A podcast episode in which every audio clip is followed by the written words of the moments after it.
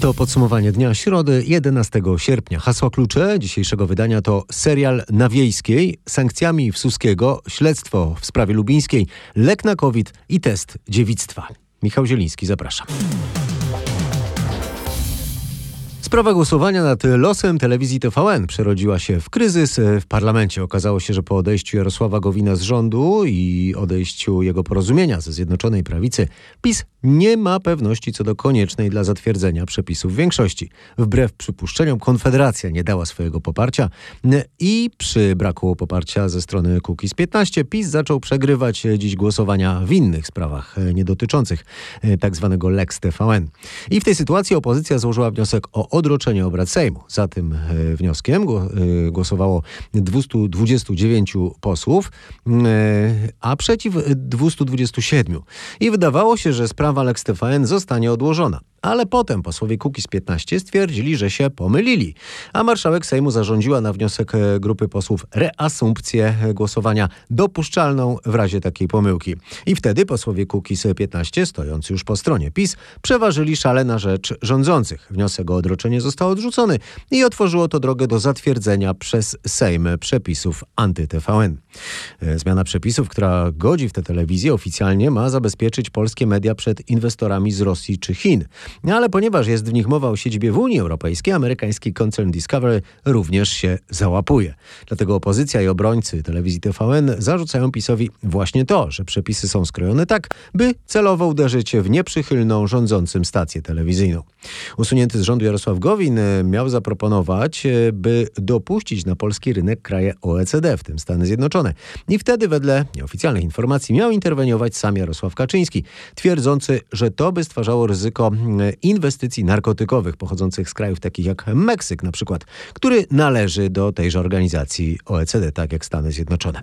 W popołudniowej rozmowie w RMFFM Jarosław Gowin dawał dziś do zrozumienia, że jest człowiekiem bliskim nowej ekipie rządzącej w Stanach Zjednoczonych i twierdził, że słyszał od amerykańskich przyjaciół sugestie, że jeśli ostatecznie należąca do koncernu Discovery Communications telewizja będzie mieć kłopoty w Polsce, to niektórzy rządzący politycy w Warszawie mogą nawet być objęci sankcjami. W najlepszym razie narazi, narazi nas na wielomiliardowe odszkodowania, które trzeba będzie zapłacić za złamanie traktatu um, o handlu między Polską a Stanami Zjednoczonymi, traktatu, który chroni inwestycje polskie w Ameryce i amerykańskie w, w Polsce. Ale spodziewam się dużo dalej idących konsekwencji. Jakich? Niektóre może dla polskiego społeczeństwa nie będą bolesne, chociaż symbolicznie oczywiście ważne. Mam na myśli pewne sankcje personalne wobec e, ważnych polityków, którzy stoją za tą e, Sankcje personalne na polityków? Tak, e, tego typu sugestie usłyszałem podczas Co to może oznaczać? Zakaz wjazdu do Stanów Zjednoczonych? Przykładowo. Tego typu sugestie słyszałem podczas rozmów z przedstawicielami w administracji waszyngtońskiej, chociaż nie w tych formalnych rozmowach. Jak pan wie, jestem, byłem jedynym ministrem tego rządu, który ma dobre relacje z ekipą pana prezydenta Bidena. I podczas tych rozmów z przedstawicielami administracji Bidena właśnie padały sugestie konkretnych y, reperkusji po uchwaleniu tej ustawy? To, co najpoważniejsze, E, padało podczas rozmów oficjalnych, protokołowanych z panią sekretarz handlu Raimondo, z panią e, sekretarz Taj. Otóż e, niewątpliwie wejście w życie tej ustawy oznaczałoby zamrożenie relacji politycznych i gospodarczych. Mówił Jarosław Gowin, a my łączymy się teraz z naszym amerykańskim korespondentem Pawłem Brzuchowskim. Pawle, Witam, jestem. Czy zastosowanie tego rodzaju środków, e, o których mówił były już e, minister, wobec polskich polityków personalnie, jest Twoim zdaniem w ogóle realne? Myślę, że na tym etapie nie, że to jest, y, jeżeli takie słowa padły, bo przecież y, nie chcę kwestionować słów, y, mm, które padły przed chwilą na naszej antenie, mm, ale to raczej nie na tym etapie, dlatego że Stany Zjednoczone mają również inne formy ewentualnego wyrażenia sprzeciwu wobec tego, co dzieje się w Polsce. Jaki jest sens nakładać na przykład sankcje typu zakaz wjazdu dla jakiegoś polityka, kiedy on no, potrzebuje tutaj przyjechać i rozmawiać rozmawiać, a nasze relacje polsko-amerykańskie nie są jeszcze mm, w tak złym punkcie, według mnie, żeby nakładać sankcje, ale mm, oczywiście ta niechęć za te wszystkie podejmowane decyzje mm, w Stanach Zjednoczonych jest i to wiem z bardzo dobrych źródeł na Kapitolu. Ostatnio w sumie z Kapitolu wyszły trzy pisma w trzech sprawach. Dwa pisma dotyczyły oczywiście sprawy TVN-u i wolnych mediów w Polsce. Trzecia to restytucja mienia żydowskiego. W ciągu tygodnia trzy pisma kierowane mm, od polityków na Kapitolu, więc proszę sobie wyobrazić, a przecież w tym kraju też jest dużo ważnych spraw, które mm, są do rozwiązania, a na Kapitolu politycy zajmują się Polską. Więc jest to na pewno sprawa, która leży na sercu e, Amerykanom. Amerykanie lobbują u swoich e, polityków, a ci z Kapitolu ślą e, takie dokumenty. Pawle, wra- wracając jeszcze, wracając jeszcze do tej groźby, tych sankcji e, personalnych, bo za chwilę jeszcze po, porozmawiamy o tym, jak się e, zmieniają teraz stosunki polsko-amerykańskie w niedobrą stronę. Ale wracając do tych sankcji, czy w ogóle się tak zdarzało kiedykolwiek, żeby Waszyngton nakładał e, tego rodzaju sankcje na polityków, przedstawicieli administracji krajów, które są bliskimi sojusznikami?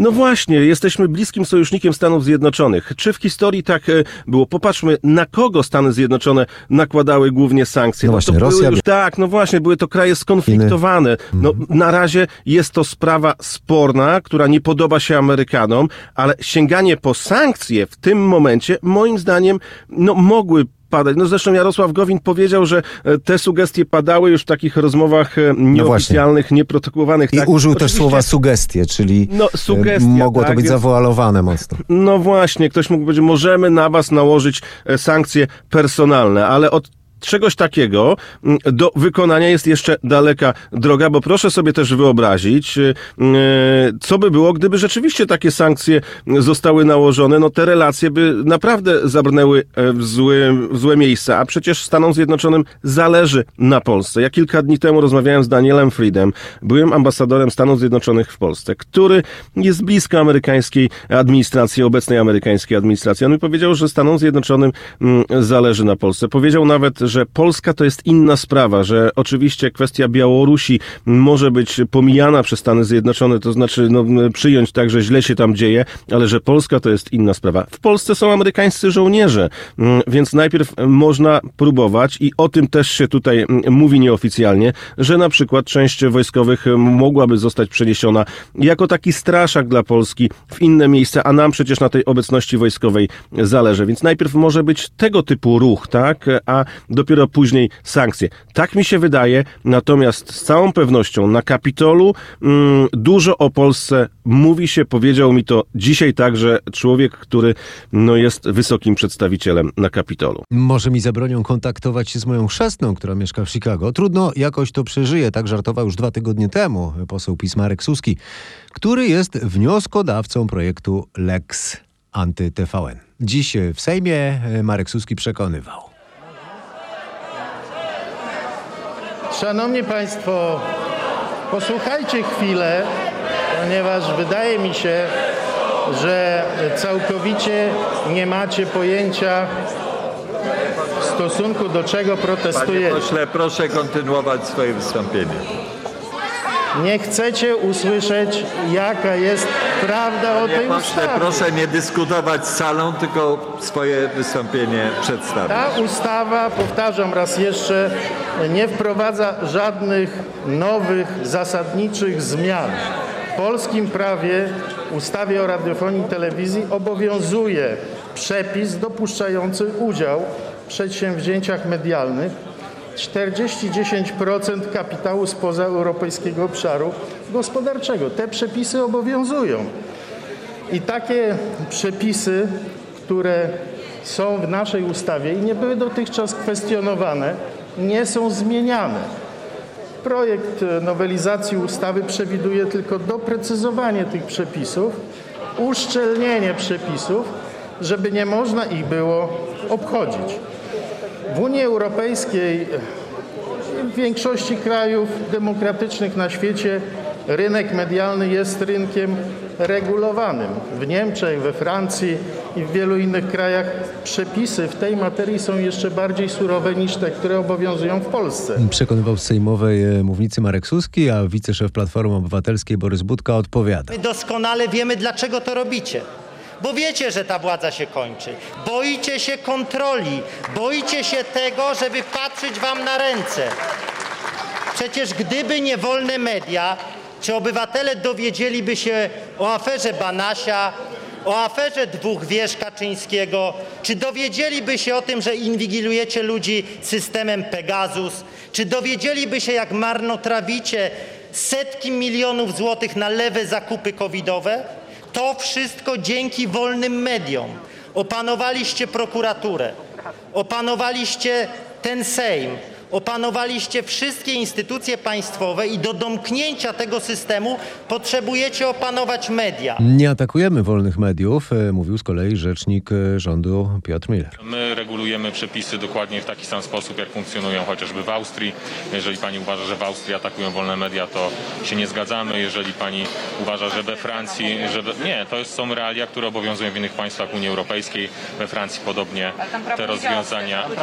Pani redaktor, jeszcze raz powtórzę, we Francji tu też prawo nie działa wstecz, pani redaktor. Jeżeli się wprowadza obowiązki kapitałowe, regulacyjne, one zawsze działają na przyszłość. Jestem przekonany, że wielu z tych, e, wiele z tych osób, które dotychczas były w partii Porozumienie, stawiają wyżej za e, wa- ważniejsze dla nich jest realizowanie programu wyborczego Zjednoczonej Prawicy niż trzymanie się ścisłych podziałów partyjnych, które obowiązywały w Zjednoczonej Prawicy. To rzecznik rządu, a w podsumowaniu dnia jeszcze raz miejsce dla opozycji, dla równowagi. Tomasz Zimoch, Polska 2050, Paulina Matyska i Jarosław Rzepa z Koalicji Polskiej. Ten projekt to sztylet wbity w wolność słowa, w niezależne media, w niezależność i wolność dziennikarską w jedną z najbardziej popularnych stacji informacyjnych. To jest sztylet, panie Suski, wbity w każdego z nas. Wyjmijcie ten sztylet. Niech pan ma odwagę i wyjdzie i powie tysiącom ludzi, po co rzeczywiście jest ten projekt ustawy. I niestety obiegowa nazwa Lex TVN dokładnie oddaje państwa intencje. To ustawa napisana, żeby przejąć konkretną stację. I nie ma na to naszej zgody. Ktoś kiedyś powiedział, że kto wypowiada wojnę mediom, jest me- niespełna rozumu. Bez wolnych mediów nie będzie wolnych wyborów. Na kiedy będą e, następne wybory? Na razie PiS utrzymuje większość z trudem. Większość sejmowa klejona błotem korupcji i szantażu. Tak ją widzi Donald Tusk. I dodaje na Twitterze, rozkłada się na naszych oczach, może jeszcze jakiś czas trwać, ale nie jest już w stanie rządzić. Z kolei według Jarosława Gowina PiS na razie zdoła utrzymać sejmową większość, ale Jarosław Kaczyński zapewne zdecyduje, by wybory odbyły się na wiosnę. Podsumowaniu dnia pozostałe tematy. Prokuratura Okręgowa w Łodzi przejmuje śledztwo w sprawie śmierci 34-letniego mieszkańca Lubina, który zmarł po interwencji policji. Decyzję podjęła prokuratura krajowa. Na o przeniesienie postępowania poza region wrocławski, czyli Dolnośląski Opolszczyznę, wnioskowała prokuratura regionalna z Wrocławia. Mówi o tym prokurator Łukasz Łapczyński, rzecznik prasowy prokuratury krajowej. Chodzi tutaj o e, wyeliminowanie ewentualnych e, zarzutów e, braku obiektywizmu przy rozpoznawaniu zachowań objętych tym postępowaniem. Chodzi przede wszystkim o dobro tego postępowania. Akta sprawy niezwłocznie zostaną przekazane do prokuratury okręgowej w Łodzi, natomiast to postępowanie jest cały czas prowadzone. Czynności w sprawie są cały czas realizowane. Prokurator również e, oczekuje na wyniki wcześniej zleconych czynności, tak więc sprawa w, dalsz- w dalszym ciągu jest na etapie gromadzenia materiału dowodowego i czynności cały czas są realizowane. Poczekajmy na dogłębne zbadanie tej sprawy. Tak e, komentuje Jarosław Stelmach, specjalista do spraw bezpieczeństwa. Nadal zbyt wiele jest niewiadomych, dodaje. Mając choćby na myśli to, czy zatrzymany żył, gdy przyjechali po niego ratownicy w karetce. Zasada jest jedna. Jeżeli człowiek nie żyje, to udziela mu się pomocy. Pierwszej pomocy, kwalifikowanej pomocy i od tego są policjanci. Skoro tego nie robili, to wydaje się, że pacjent żył.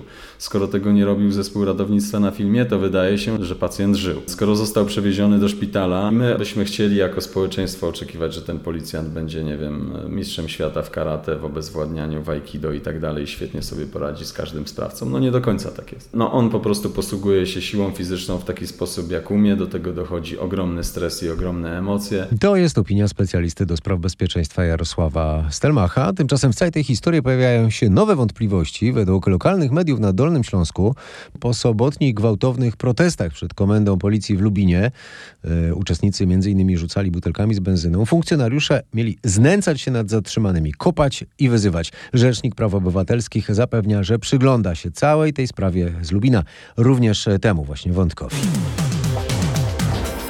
Czwarta fala pandemii pewna, chociaż teraz liczba zakażeń potwierdzonych jest symboliczna. W ciągu ostatniej doby niespełna 200. Władze państwowe powtarzają, że nie unikniemy czwartej e, fali. Jak wczoraj informowałem, Ministerstwo Zdrowia nie przewiduje jednak, przynajmniej na razie, ogólnokrajowego lockdownu. O przygotowaniach do zbliżającej się czwartej fali z wojewodą śląskim Jarosławem Wieczorkiem rozmawiała dziś nasza reporterka Anna Kropaczek. Stopniowo powoli rośnie liczba nowych zakażeń koronawirusem. Mówi się coraz głośniej o zbliżającej się e, czwartej fali. E, jaka baza szpitalna w województwie śląskim będzie na tę czwartą falę przygotowana? Ona jest już przygotowana, taki plan jest e, założony. On się głównie opiera o szpitale w województwie, które mają oddziały obserwacyjno-zakaźne, uzupełnione o, szpitale, tak jak chociażby szpital w Blachowni, tak jak szpital w MSWiA i tak jak szpital w Gliwicach, a które nie, były, nie mają swoich oddziałów obserwacyjno-zakaźnych, ale pełniły kluczową rolę w, podczas trzeciej i drugiej fali, gdzie tam dodatkowa pula łóżek jest przygotowana. W sumie na tą czwartą falą na teraz mamy niecałe tysiąc łóżek przygotowanych w planie e, realistycznie do, do e, uruchamiania każdej godziny, każdego, każdego, każdego dnia i do tego mamy 144 łóżka w szpitalu tymczasowym na lotnisku w Pyżowicach jako szpital nie pasywny, tylko aktywny.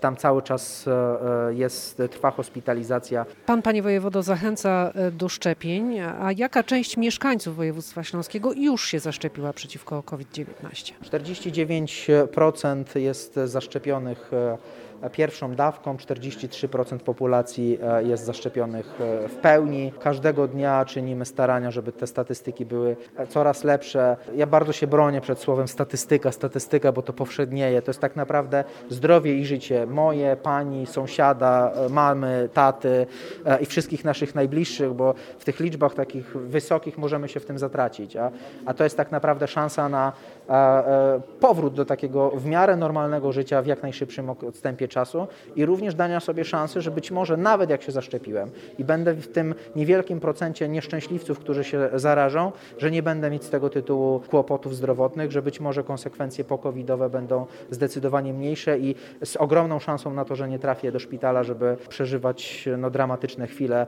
swoje i swoich, i swoich bliskich. Mówił przed spodziewaną czwartą falą pandemii wojewoda śląski Jarosław Wieczorek. A grupa naukowców z Izraela obiecuje, że pod koniec roku zakończy pracę nad lekiem na COVID, który, e, jak podaje izraelska prasa, wykazuje wysoką skuteczność. I na razie nie wiadomo nic o tym, by powodowały ten środek skutki uboczne. Wkrótce ma ruszyć już trzecia faza testów wziewnego środka nazwanego EXO-CD24. W ramach drugiej fazy tych testów środek podano 90 pacjentom w średnim lub ciężkim stanie e, i ponad 90% z nich opuściło szpital w ciągu ciągu nie więcej niż e, pięciu dni. E, tak podaje źródła w Izraelu, powołując się na twórców tego specyfiku. Testy przeprowadzono w Grecji, dały one podobne rezultaty do pierwszej fazy prób e, przeprowadzonej na mniejszej liczbie chorych w Izraelu. Te wszystkie informacje przekazuje mediom w Izraelu profesor Nader Arber z Centrum Medycznego Souraski, zapewniając, że nie zaobserwowano poważnych efektów ubocznych terapii tym preparatem. Lek blokuje reakcję immunologiczną organizmu, która występuje u kilku procent pacjentów i to właśnie ona prowadzi do ostrej fazy COVID-19. Jednocześnie specyfik oparty na e, specyficznych cząsteczkach nie aktywuje całego układu odpornościowego, ale właśnie mechanizm odpowiedzialny za ostry przebieg choroby wywoływanej przez koronawirusa. To podsumowanie dnia środy 11 sierpnia. Najsławniejszy piłkarz świata stanie się mimowolnie nową bronią dyplomatyczną Kataru. Tak francuski dziennik Le Monde komentuje przejście argentyńskiego gwiazdora futbolu e, Leo Messiego e, do należącego do Katarczyków klubu Paris Saint-Germain. Le Monde sugeruje, że władze Kataru robią wszystko, by kraj ten zaczął być postrzegany jako futbolowa potęga finansowa przed organizacją mundialu w 2022 roku. Leo Messi może stać się mimowolnie twarzą tego mundialu, grając w należącym do Katarczyków w paryskim klubie. Większość młodych francuskich kibiców, z których wielu przyjechało z imigranckich przedmieść, by powitać dzisiaj Messiego długimi owacjami po konferencji prasowej koło podparyskiego stadionu Parc des Princes, tego typu spekulacje raczej jednak nie interesują, są po prostu szczęśliwi. To nowa, najjaśniejsza gwiazda na naszym niebie. Kocham Messiego jak członka mojej rodziny, tłumaczy rozradowany nastolatek. Z Paryża relacjonował Marek Gładysz, a Messi już zdążył obiecać tym rozentuzjazmowanym kibicom Paris Saint-Germain, że jego obecność w tym klubie powinna wystarczyć do tego, by PSG nareszcie zdobyło najważniejszy trofeum w Europie, czyli wygrało Ligę Mistrzów. Najwyższy szczyt Italii e, na południe od Alp rośnie niemal w oczach. Od początku roku e, wysokość Etny zwiększyła się aż o 37 metrów. Znajdujący się na Sycylii wulkan, który jest również najwyższym w Europie, ma teraz 3337 metrów. To znaczy, nie wiadomo czy teraz ale wedle ostatnich, najnowszych pomiarów. Góra się pnie do góry, bo od początku roku miało miejsce już 50 epizodów znacznej aktywności wulkanu i w ich trakcie skumulowała się na wierzchołku warstwa produktów wybuchu wulkanicznego i lawy. Przez to, że materiał nagromadził się na stożku, Etna również zmieniła kształt. Nie wiadomo, jak z tą wysokością jest teraz. Od wczoraj wulkan ponownie jest przebudzony, więc na razie trudno go zmierzyć. Kłęby pyłu pojawiły się nad kraterem północno-wschodnim. Można zobaczyć Etnę w ciemno-szarych oparach na zdjęciu na naszej stronie w internecie rmf24.pl. Teraz w podsumowaniu dnia o postępie w Indonezji. Koniec ze sprawdzaniem, czy rekrutki są dziewicami. Szef sztabu generalnego indonezyjskiej armii, generał Andika Perkasa, oficjalnie ogłosił, że od tej pory nie będzie tego rodzaju kontroli przy naborze do wojska. Tak zwane testy dwupalcowe, mające na celu stwierdzenie obecności błony dziewiczej u kandydatki do służby, praktykowano w Indonezji od lat chociaż e, w ostatnich latach z powodu międzynarodowych nacisków raczej e, się tym nie chwalono.